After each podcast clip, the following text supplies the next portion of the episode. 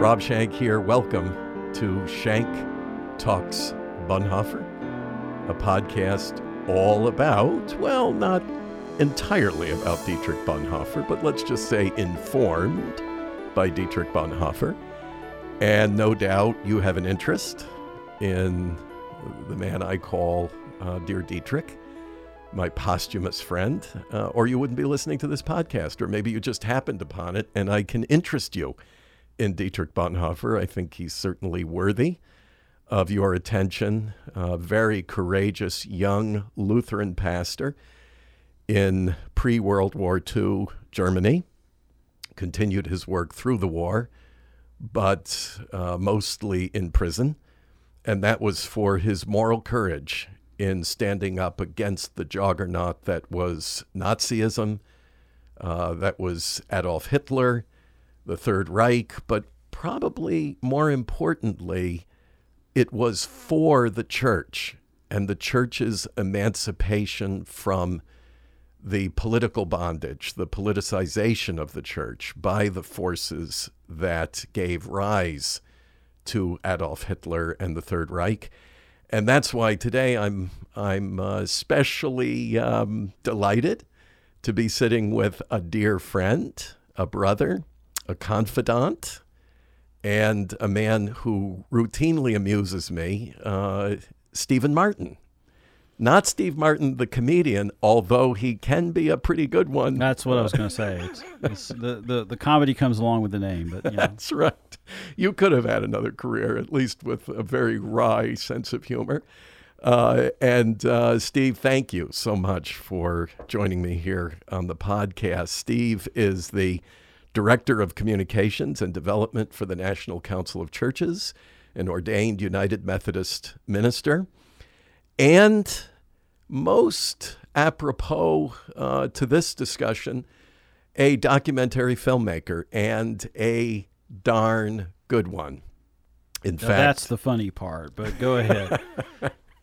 uh, not so funny when you consider the subject matter uh, of two films that you made that I'd like to talk about. And uh, actually, Steve came to my attention as a filmmaker while I was doing my doctoral research, and specifically when I was looking at uh, the church struggle in Germany in the 1920s and 30s, leading up to the horror that we know uh, as uh, the Hitler dictatorship, Nazism, and the catastrophe that was the Third Reich.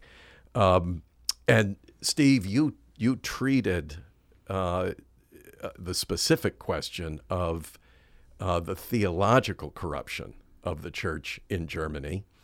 Uh, and you focused uh, in in your film "Theologians Under Hitler," which I highly recommend to everybody. And I'll ask you how folks can get a hold of it. Um, I do want you to talk about Elizabeth of Berlin because uh, I know that was the you made that film after Theologians yeah, Under they're, they're Hitler. bookends, and they and let's they, talk and they, about- and they deal with different problems. So yeah, but similar similar historical con- uh, context and and uh, similar. tell us about Elizabeth of Berlin. Elizabeth, eh, this is the third film I made actually in that series, um, and it was um uh, based upon some research that I came across as I was doing the work for the other films. Um, uh, there was a um, this is about 2007 2008 there was a, a, a new understanding of an, a, an historical figure that um, that had heretofore been um, uh, kind of lost to history uh, elizabeth schmitz. Um, she uh, was a school teacher in Germany in uh, the 1930s and 40s. Um, she grew up in a small town outside of uh, Frankfurt called Hanau, um, and she was uh, she was a she was one of three daughters. Her father was a professor, and and uh, she kind of considered herself um, above everybody else in a certain sense. She was smarter than her sisters, and she, you know, she was she's a very ambitious person, and um, and she went to the university in Bonn and just kind of figured out this is not. Um, I, I kind of want to be in the action a little bit more, and this is in 1932, 1933 and she um, she decided to go to Berlin to the university in Berlin, and um, uh, that put her right in the center of of the crisis in Germany. Um, she um, recounts how she was out walking uh, and watching the Reichstag smolder after it had burned. Um, she remembered. Was this in a journal or a diary, or what, what, how, where did you come on that uh, material? in letters that she wrote. Yeah, and and and in letters that she wrote, and and um and and and the the the witness of, of friends that knew her. Um, and she had a specific response to what goes on, and I found her interesting because um. Uh, and this is kind of a contrast. She was a, she was without question a contemporary of Bonhoeffer's. She must have known Bonhoeffer. Bonhoeffer must have known her. We don't have any uh, specific uh, evidence of that, no documentary evidence of it, but they were in the same place at the same time, both studying uh, and, and in contact with Adolf von Harnack and some other significant figures of the time. Almost had to have known each other, but had two very different kinds of responses to uh, um, to the uh, to the problems that were facing people um, uh, at that time. A lot of work's been done on Bonhoeffer. Um, a lot of work, good good thinking has been done, but but in in the time that I made this film, there was just a brand new understanding of who this woman was, um, and uh, basically, without getting into a whole lot of detail, um, connecting a, a document that she wrote in the 30s uh, that is understood as the most spot on critique of the Nazi government by any church leader of the time. Um, it was an anonymous letter, um, and um, uh, and after the war, it was misattributed to someone else. I see. And then uh, it's really a fascinating story. I, I love the film because it's kind of got a detective story kind of edge to it. Um, It does. in the way that the uh, uh, a, a man was um, searching through the basement of a church in, in her hometown, and uh, he was looking for a book uh, that was covered in you know b- uh, uh, typical church basement, everything covered in dust. Um, Been in many of those. yeah, yeah, I can even smell it as you describe it. and um, uh, and he found a, a a leather satchel, opened it up, full of her papers, and in it there was the original draft of this very famous uh, Denkschrift, this letter um, uh, that had been misattributed. So so it was in her handwriting. Um, and so, therefore, the biography of the woman was connected with this famous and yet misunderstood document that she wrote. And that's the basis of the film. And I think it is especially instructive to us today as we are looking for ways uh, in the church to protect people who are endangered by government policies. Well, and that's why I think suddenly, not that your films were ever anything but uh, very relevant and instructive, but f- at this moment in time, they are uh, urgent. I think they are critically important. Which So- breaks my heart, by the way. I wish I had been wrong. Of course. Uh, but, you know, I want to just share with uh, listeners that, you know, if you're sitting in wonderment saying, you know, what is going on and how do I respond and how do we process what's happening politically, socially, religiously here in America and other parts of the world, including in Europe, uh, you're going to get a lot of help uh, in. Um, in Steve's films. So uh, the one we're talking about now is Elizabeth of Berlin. So I'm going to interrupt the flow of the conversation, Steve, just for a minute and ask, how do you actually get a hold of them? Are they only on disc? They're on DVD? I, I looked for uh, other files of them and couldn't find them. Yeah, Theologians Under Hitler is uh, is is available on Amazon. You can still get a DVD of that. Um, the other films are actually, if you go to Vimeo.com, V-I-M-E-O.com, um, which is a, a kind of a high quality YouTube alternative. Uh, all three of the films that I made are, are available for purchase there. All you Oh, have to do, great. yeah, all you have to in do a is digital file. Right. All you have to do is search for them there, and you can either download them or watch them online or whatever. And those and Vimeo is available as a Roku app, and you know it's a lot. There's a lot of different ways to get to it. Wow, I Um, hope you'll do that right away. I have them on disc, so I still watch them the old-fashioned way, spinning. Yeah, do, do people still do that? They It's- do. Uh, Wow. You know, it, when you think about it, it's really uh, 19th century technology. Just about. But it's still working. It spins. If least. it spins, I've still got spinning instruments. Uh, so I, I, I, I watch them uh, on uh, DVD. But uh, you can get them on Vimeo. Vimeo. Yes. And and how specifically when you get to Vimeo, uh, just put in the search field. yeah, just search for theologians under Hitler, and you'll see it. and It'll you'll see all up. all Yeah. of them are Yeah, there. Great. Well, let's up. go to theologians under Okay. Hitler because that's really where I want to zero in on. First of all, I want to ask you why you picked the topic. Why, why did you even go here? This is so esoteric.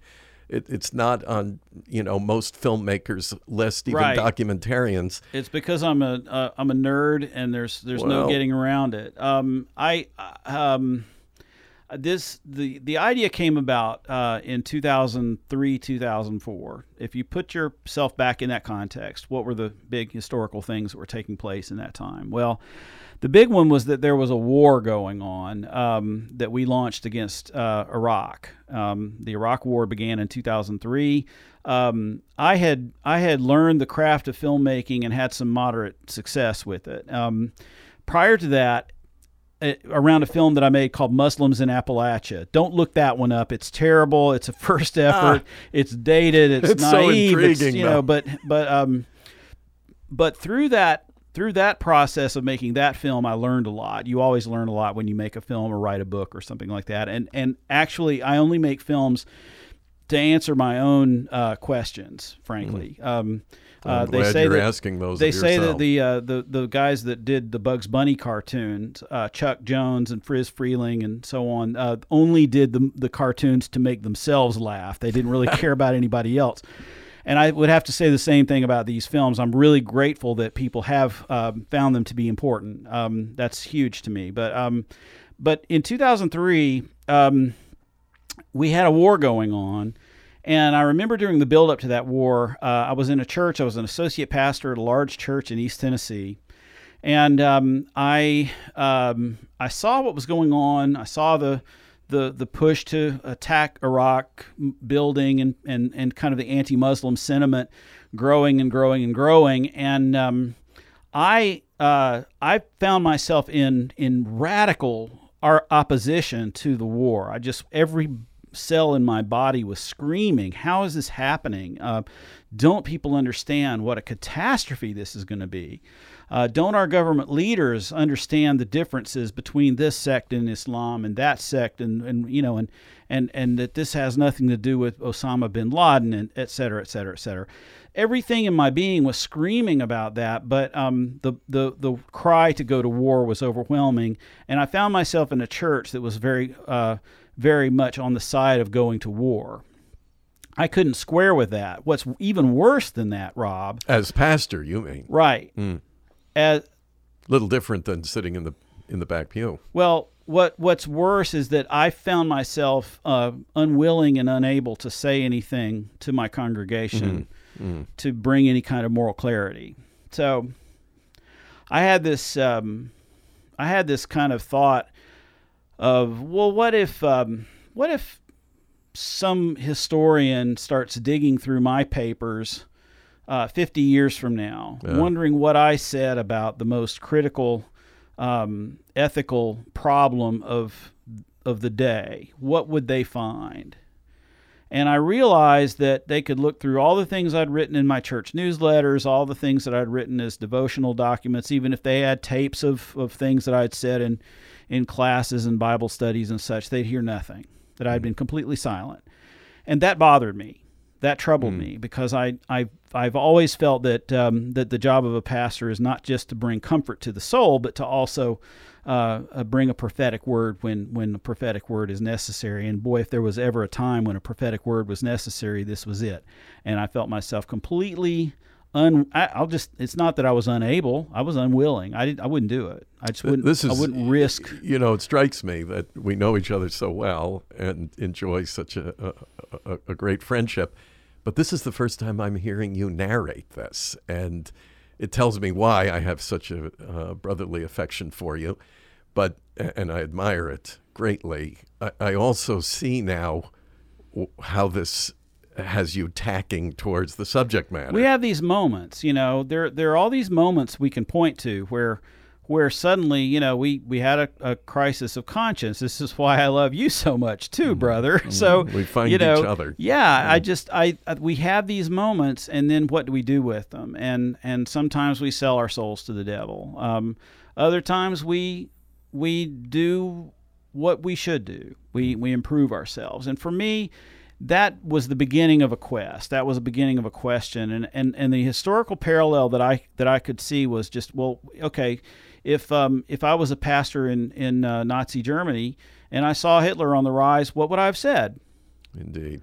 And and that was a very simple question. Um, would I have had the kind of moral clarity to recognize this as the problem that it ultimately became, or would I have? Uh, or would I've not recognized it? Would I've remained silent even though I did recognize it? You know, these kinds of things. And um, and, and too many of us uh, kind of casually assume that we would just be uh, the morally courageous voice that is required of us. And of course we would. Who wouldn't have been? And yet, when you think about it, I mean, it, you know, it's helped me to appreciate the real dilemma that many people in that period, in that time and place we're in. And, and I start to understand the silence, but say on because well, it, it's it's um, it, it's easy to look at all all of it in black in, in black and white when you uh, look at it in hindsight. Of course. So if you know how it turned out, um, and you know it was a profound mistake for uh, pastors and clergy and churches, entire church bodies to support Hitler. If you know that's a mistake, then of course I would have been on the right side of history. I'm a good guy. I, I should have known. Well, I wasn't so sure at that mm. moment. Mm. And I and I also recognize that when you're in these periods of crisis, it is not black and white. It is not clear. It's not right and wrong always. It is there's always a, a, a an element of gray.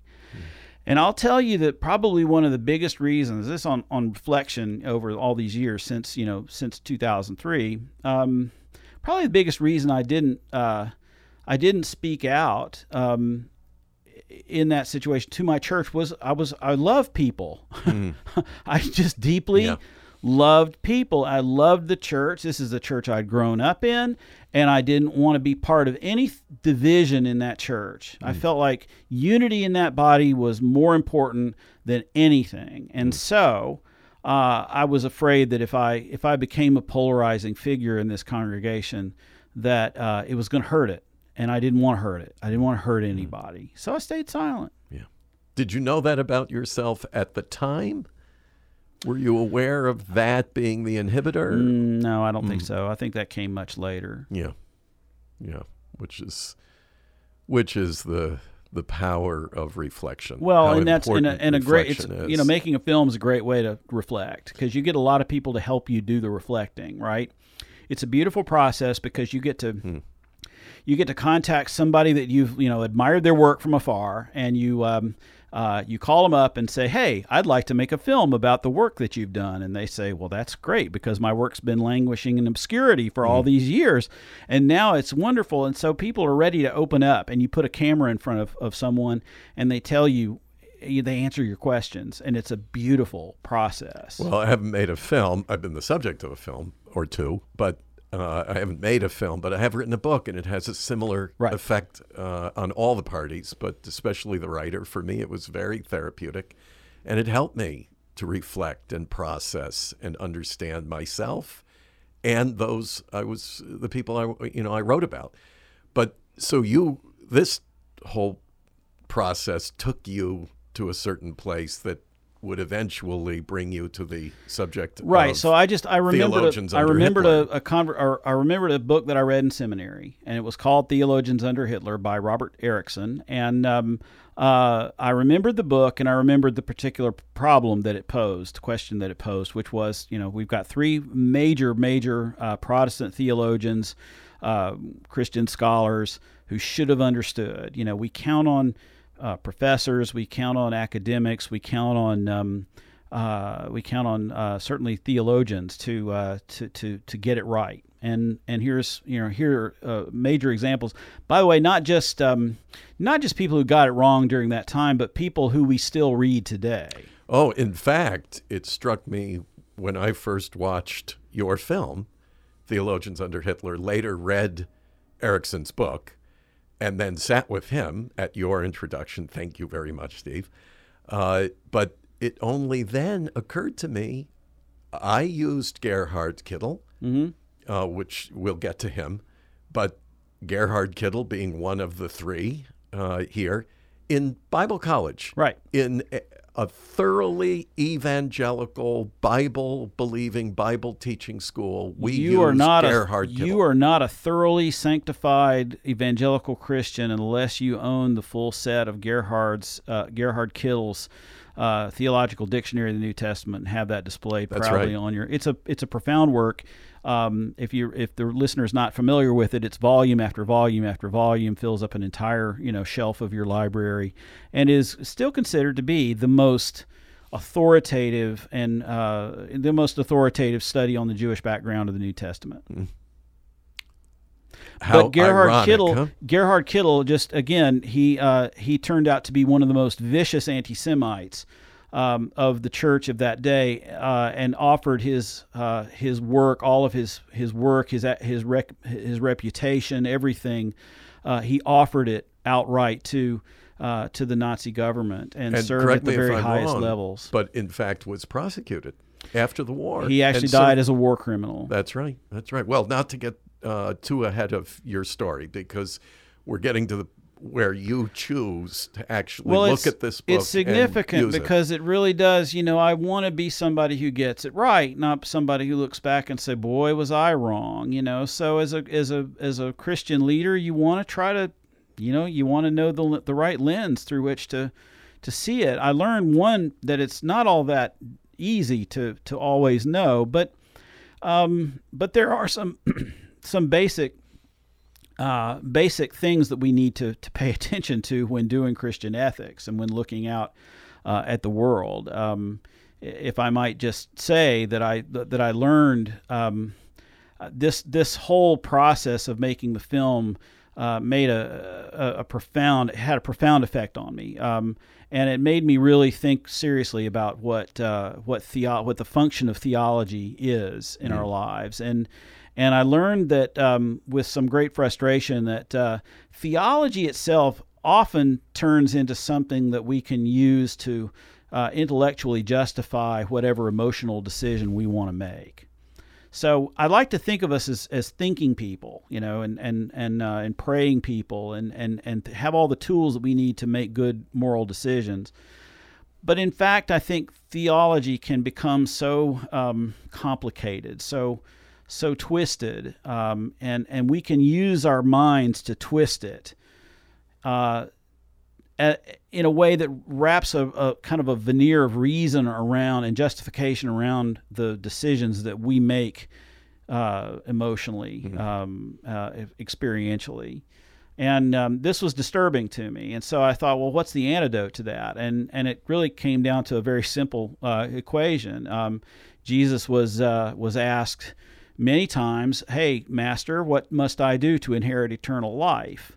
Well, that to me is a kind of a complicated way of saying, "Hey, what's the one thing I need to know? What's what's the most important thing, teacher? Uh, what's the secret?"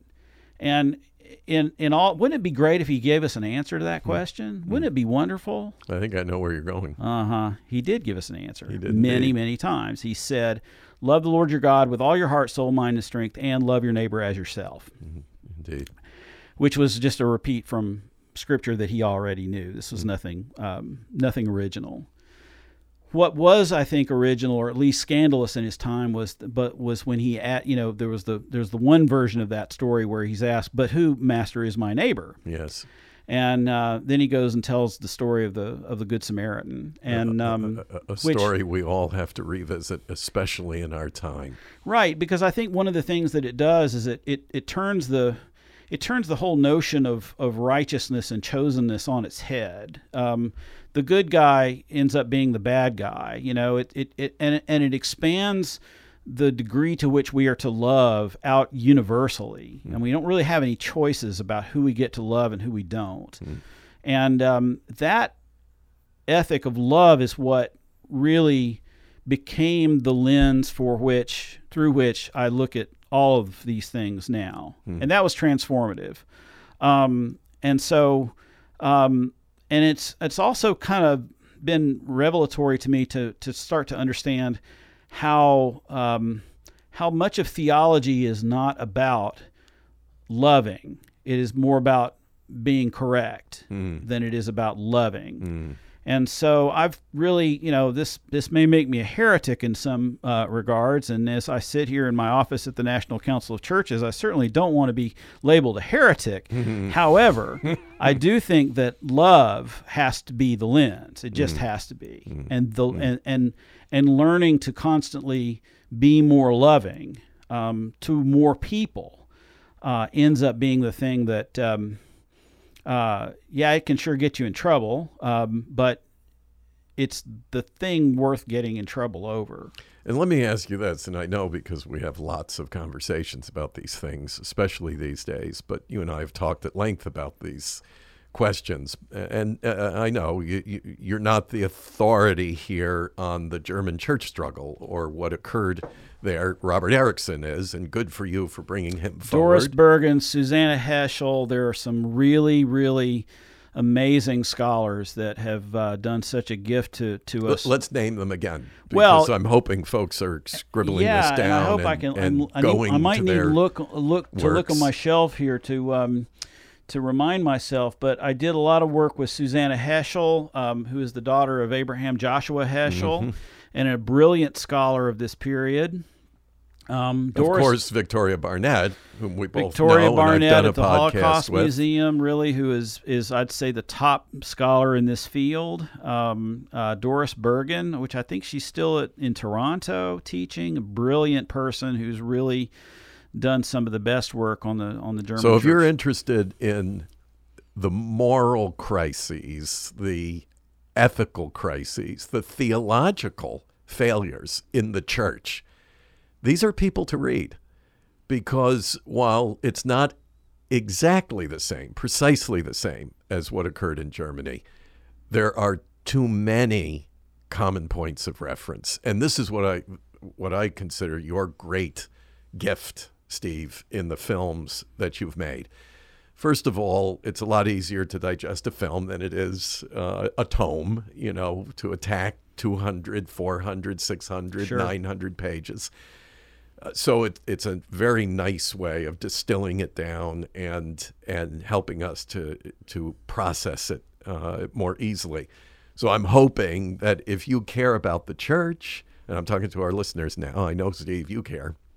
Uh, if you share with us a concern about the moral, the ethical, the spiritual integrity of the church, I hope you'll at least spend time watching theologians uh, under Hitler and uh, Elizabeth of Berlin. And what's the matter with me? Why can't I think of the That's third film? That's fine because I've worked with. I had several working titles, so I'm not even sure I could pull it up myself. But um, uh, um, uh, it, it- the film ended up being called "God with Us," and it was a, Okay, it was kind of a more broad treatment of of the German church struggle. Uh, rather than the specifics that theologians, But you find all three at Vimeo on the same site. right, same right? same little yeah. So just look for theologians under Hitler. Mm. And uh, listen, you know, it was Althaus, wasn't it? Paul Althaus, who's, who called Hitler a gift and miracle from God. I mean, this is the thing. Was that, that you, you find? Yeah, it was Paul Althaus, and this is the thing you find that's just so shocking is the enthusiasm in 1933. And it's not. I mean, it's to to a degree, it's un- it's understandable. I mean, given if you know, if you understand the time, um, uh, there are contemporary parallels that may help us to understand that kind of errant enthusiasm. But the uh, the the you know the, Germany had been beaten down severely. Uh, they lost World War One. Lost a great deal of uh, blood and treasure over World War One. Um, they got a, I think even by most modern estimates, a very very raw deal in the Treaty of Versailles. and the Paris Peace Conference, and um, people were mad. People were very angry and humiliated. And they wanted to. I'm sorry to say this, Rob. I don't mean to say it in these words, but they wanted to make Germany great again. Mm. And um, and they saw a, a, a leader who promised to do, who spoke their grievances, who articulated their grievances, and promised to make it right and get revenge on the November criminals who uh, who who handed over uh, the pride of Germany to to the Entente. Um, and just and, as an asterisk, promised prosperity right. for the country because it was in a terrible uh, depression. And simply said, you know, give us five years, and um, and if we, you you know let us have five years, and if we haven't brought it all around, um, you know, and, and, and improve the state of things, then, you know, send us forth. Well, they hadn't brought it all around. They certainly brought it all down. And, uh, and, and five years after, I mean, almost to the date, you see the Anschluss in, in, um, in, mm. in Austria, mm. you see uh, the, the annexing of Czechoslovakia and then, you, the Sudetenland, and then you see everything tumble from there. And so I think the one thing that I've tried to say through all this is that one thing I was really looking for in this is not to try to, to look for the next Hitler, um, but but try to understand the social uh, str- the the the, the sociology of, of how a society turns in certain directions. And and I have to say that I saw at that time I saw um, enough of uh, what I think we're dealing with today uh, as a possibility that I felt an urgency about making these films as a as a kind of a warning from history. Now I also say that um, that it's not. I'm not trying to say that America is going to become uh, Nazi Germany, and that uh, I'm not trying to say that our current president is Hitler.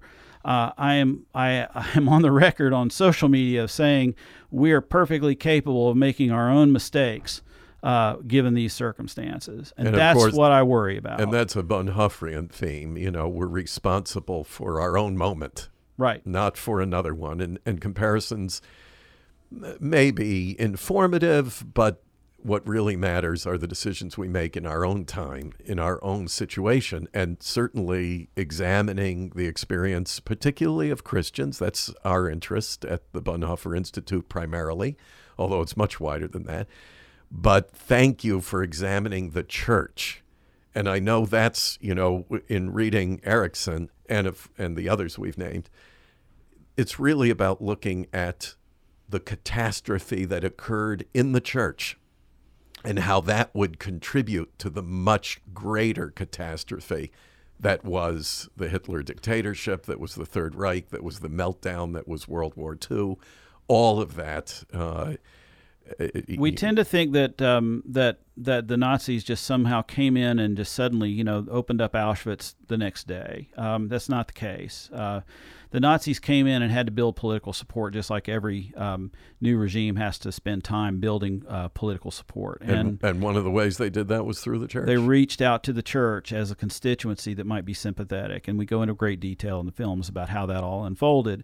Um, but and, and that I think is is particularly relevant to our own time and and in many ways precisely parallels as you suggest. On the political side on the larger national side there may be uh, other ways of looking at that but looking at the church i think it bears a striking similarity to what occurred in germany. And i think the the main warning is that the church can never look to any human being as a savior figure. Um, and uh, we can never look to a politician as being um, being a, a, someone who's going to usher in the kingdom of heaven um, in whatever form we think that is going to be, and usually that kind of turns into a political agenda for us. And um, the church has its own view of the world, has its own strategy, it has its own uh, it has its own savior, and um, and for me as a pastor. I it's not that I wanted to critique the church; it's that I wanted to critique the church in a way that would make it a better church. Mm-hmm. And um, and I think that that unfortunately I didn't accomplish that. I didn't make it a better church, but well, you, we can you've, we you've still have a tools. yeah. We really need to pay attention to this stuff because I think it's um it's it's I, I think our collective lives depend on it now, and we well, have to I, make hard choices. I agree with you, Steve, and you can see why I I uh, asked Steve early on to serve as a governor on the board of governors for the Dietrich Bonhoeffer Institute. I think you've waxed very Bonhoefferian through this conversation. And if you, uh, eh, eh, eh, uh well, I, I'm just going to say, you know, if you want to be a responsible Christian, let me be this bold. Please, please go to Vimeo and look up Theologians Under Hitler. You'll see two other titles there by Steve Martin. Uh, watch those. And if that doesn't help you, would you tell me? Because I haven't met someone yet uh, who hasn't been helped enormously by these films. And then, if you want to take it a step further, uh, take a look at Robert Ericksen's volume, Theologians Under Hitler. I can't remember how long it is. It's not a terribly it's not, long It's book. not very long, and Yeah. it's very readable. Yeah, it's very digestible. And uh, and we're going to talk more about this. But Steve, thank you so much for spending the time uh, on this podcast. Really appreciate it. Thank you for the great contribution you've made in these films, and thanks for your friendship and your support uh, by way of your uh, board leadership uh, for the Dietrich Bonhoeffer Institute. Well, as as long as we're thanking each other, thank you for uh, being morally courageous enough to um, follow Christ in the directions that Christ has led you. That's it's it's an inspiration to all of us who are watching you and your and the way you're living your life. Mm, thank you. It's a lot easier to do that with friends, and you've been one. So thanks very much.